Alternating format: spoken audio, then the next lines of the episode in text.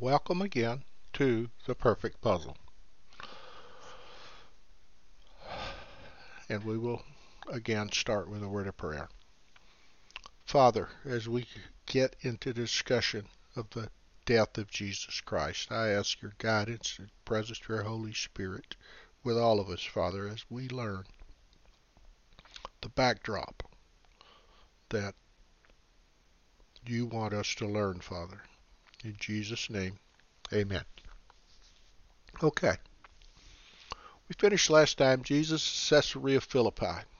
And his challenge there set in motion a string of events that are going to lead up to his trial and his death on the cross. Now, we've read about the trial of Jesus a lot of times. There's been movies, there's TV series, there's all kind of stuff you could go to for reference to it. Uh, your number one reference is the Bible, by the way. Uh, but there's a supernatural backdrop to all of it that is frequently overlooked. Because to understand what finally draws the death sentence from the Jewish authorities and the transfer of Jesus to Pontius Pilate to carry it out, to fully understand all that, we have to go back to the Old Testament book of Daniel. Because in Daniel, there's a meeting that God holds with his heavenly host, his divine council. Daniel 7 verse begins with an odd vision with Daniel sees four beasts coming out of the sea in the first eight verses. They're all freakish, but the fourth beast is the worst. In the dreams interpreted in the Old Testament, both objects and living things always represent something. And in this dream, the four beasts in Daniel's visions are four empires. We know that because his vision aligns with the themes of Nebuchadnezzar's dream in Daniel chapter 2 which was about Babylon and three other empires to follow. Our focus, though, is on what Daniel describes next, in beginning at verse 9 of Daniel 7. As I looked, th- thrones were placed, and the Ancient of Days took his seat. His clothing was white as snow, and the hair of his head like pure, pure wool. His throne was fiery flames, its wheels were burning fire a stream of fire issued and came out from before him. A thousand thousand served him, and ten thousand times ten thousand stood before him. The court sat in judgment, and the books were open. Now, we know that the Ancient of Days is the God of Israel. That's pretty easy to determine, especially when we, if we compare the description of this of his throne in Daniel's dream to Ezekiel's vision of of God's throne in Ezekiel chapter 1. And Ezekiel's vision also included a human figure on the throne of God in Ezekiel 1 verses 26 and 27. The fire, wheels, and human form on the throne in Ezekiel's vision are the same as Daniel's. But did you notice there isn't just one throne? There are a number of thrones in Daniel's vision in verse 9 enough for the divine court. It's God's council. Daniel 7, verse 10. The heavenly court meets to decide the fate of the beast, the empires in the vision. It's declared that the fourth beast must be killed and the other beast rendered powerless. That's again, we're in Daniel 7, that's verses 11 and 12. They will be displaced by another king and kingdom. And that's where things get even more interesting because Daniel continues narrating his vision. I saw in the night visions, and behold, with the clouds of heaven there came one like a son of man. And he came to the Ancient of Days and was presented before him.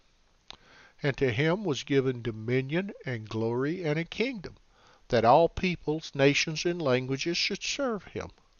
His dominion is an everlasting dominion which shall not pass away, and his kingdom one that shall not be destroyed. That's verses 13 and 14. Now, the term Son of Man is a phrase used many times in the Old Testament, and it should be no surprise that it speaks of a human. The surprise is how else this human is described in this passage. Verse 13 describes a man coming on the clouds to the Ancient of Days. Now, to ancient people all over the Mediterranean, whether you were Israelite or not, the one who, quote, rides the clouds, unquote, was a deity. his status as a god was not questioned. Consequently, any figure to whom the title was attributed was a god. Now, why is that a big deal? Because everywhere else that description occurs in the Old Testament, it was used only of God Himself. Isaiah 19:1, Deuteronomy 33:26, Psalm 68 verses 32 through 33, Psalm 104 verses 1 to 4. You can look it up yourself. But in Daniel 7, God is already in the scene as the Ancient of Days. It's as if in his vision Daniel sees a second God who is also a man. Something like the way Christians believe in God as more than one person. This is the lone exception to the pattern of using this unambiguous deity title of the God of Israel. It's Daniel 7:13. There, a second figure, a human figure, receives this description. Daniel 7, therefore, describes two powers in heaven, two Yahweh figures. Since in all other places in the Old Testament, Yahweh is the cloud rider. And just as importantly, the one who rides the clouds in Daniel 7:13 receives everlasting kingship from the Ancient of Days, as we saw in, in, in the previous session. Everlasting kingship belonged only to the son of David. Now I'm referring back to session uh, 13. We've just filled in more of the messianic mosaic. The ultimate son of God, son of David, the messianic king, will be both human, son of man, and deity, the rider of, of the clouds. And that's precisely what we get in the New point in the New Testament, and it's precisely the point. If that doesn't give you some kind of chills, I don't know what will. But as Jesus stood before Caiaphas at his trial in Matthew 26, his life is hanging in the balance. He hits a nerve by referring to this verse in Daniel picking up Matthew 26. Now the chief priests and the whole council were seeking false testimony against Jesus that they might put him to death, but they found none, though many false witnesses came forward. At last, two came forward and said, This man said, I am able to destroy the temple of God and to rebuild it in three days. And the high priest stood up and said, Have you no answer to make? What is it that these men testify against you? But Jesus remained silent. And the high priest said to him, I adjure you by the living God, tell us if you are the Christ, the Son of God.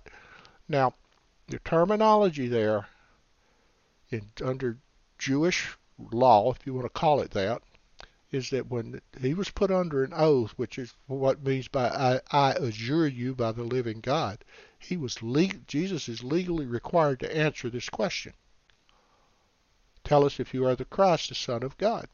Jesus said to him, reading on in Matthew, You have said so, but I tell you, from now on you will see the Son of Man seated at the right hand of power and coming on the clouds of heaven.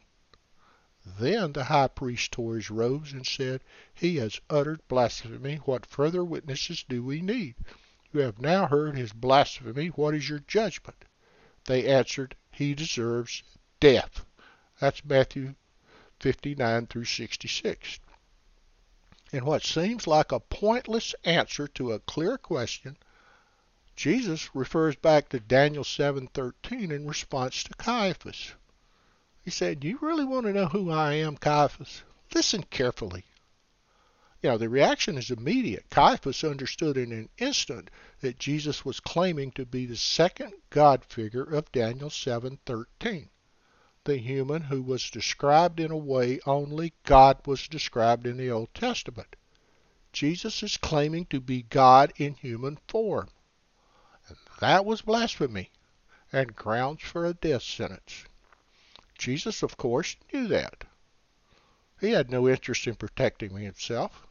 He knew he must die to restore God's kingdom, to bring believers into God's family, reclaim the nations from the evil principalities and powers who control the nations God rejected at Babel. And die he did. Psalm 22 is well known for how it describes the physical effects of crucifixion through the words of David, because it gives us a glimpse of horrors unseen at the cross. The suffering psalmist moans, All who see me make fun of me. They stick out their tongues and shake their heads. You, he, you relied on the Lord, they say. Why doesn't He save you? If the Lord likes you, why doesn't He help you? And then it kind of shifts here. Something else is going on at the cross, according to David in Psalm 22. Many enemies surround me like bulls. They are all around me like fierce bulls from the land of Bashan. They open their mouths like lions, roaring and tearing at me. My strength is gone, gone like water spilled on the ground. All my bones are out of joint. Uh, creepy part of that description is the fierce bulls from Bashan. You know, how many times I can tell you in Old Testament times, Bashan was ground zero to demonic gods in the realm of the dead It was a leading center for the worship of Baal. Baal is symbolized by bulls and cows. Bulls from the land of Bashan is a reference to demons, the powers of darkness. In our own time, the imagery is captured in all its eerie repulsion by C.S. Lewis in The Lion, the Witch, and the Wardrobe. No one who has read that book or seen that movie can forget Aslan humbly surrendering his life to the delighted hordes of the white witch on a stone table. And just as Jesus utterly outwitted Satan, Aslan had played the white witch for a fool. What evil misperceived as their moment of triumph turned out to be its own irreversible defeat. Satan's loss of his claim over the lives of his of the children of Adam was not only the loss he had suffered at the cross. His cohorts in rebellion, the supernatural gods, the Elohim of the nations, would see their domains begin to vanish.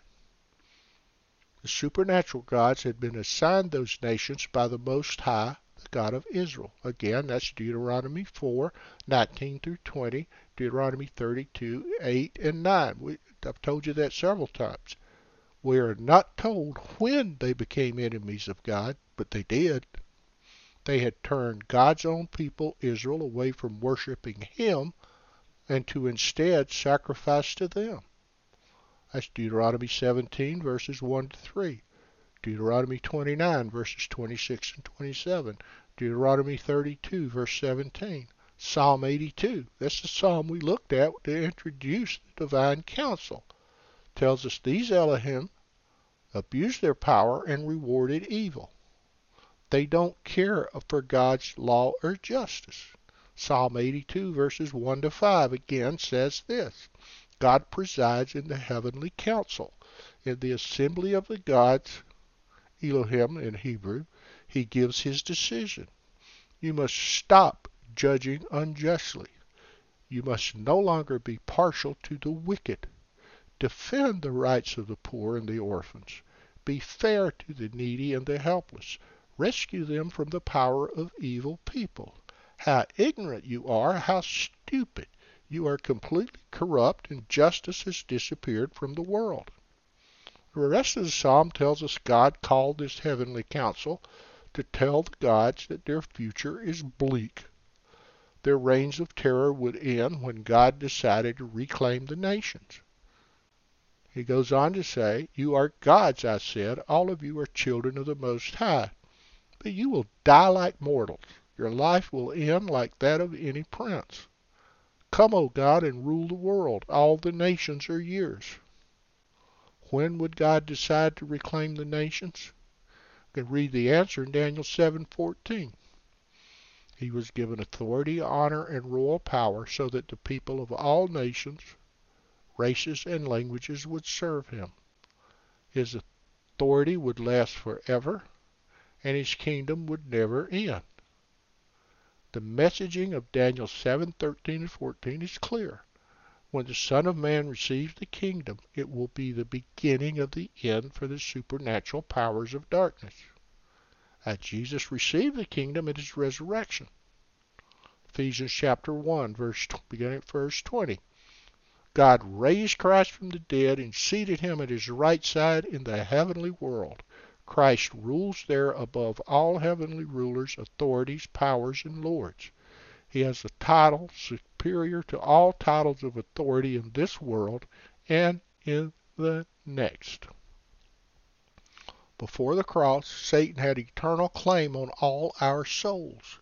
All humans die, and so go to the realm of the dead, which is his domain. And there we would remain if it weren't for the sacrifice of Jesus and his resurrection. Through faith in his work on the cross, we are raised with him. As we saw in previous sessions, Satan was expelled from God's presence when the kingdom began on earth. Luke 10, verse 18. God would have no more of his accusations against believers. He has no more right to our souls. So let me ask you, why then do we live like he does? Salvation is not gained by moral perfection. It's a gift that comes by, by grace through faith. Ephesians chapter 2, verses 8 and 9. It's plain and simple. That in turn means salvation cannot be lost by moral imperfection. What is not at all gained by performance cannot be lost by poor performance. Salvation is about believing loyalty trusting what Jesus did to defeat Satan's claim and turning from all other gods and the belief systems of which they are a part.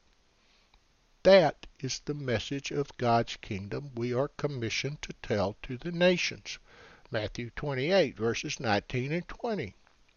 And as we obey God's commission, the dominions of the enemy gods, the principalities and powers, shrink soul by soul moment by moment.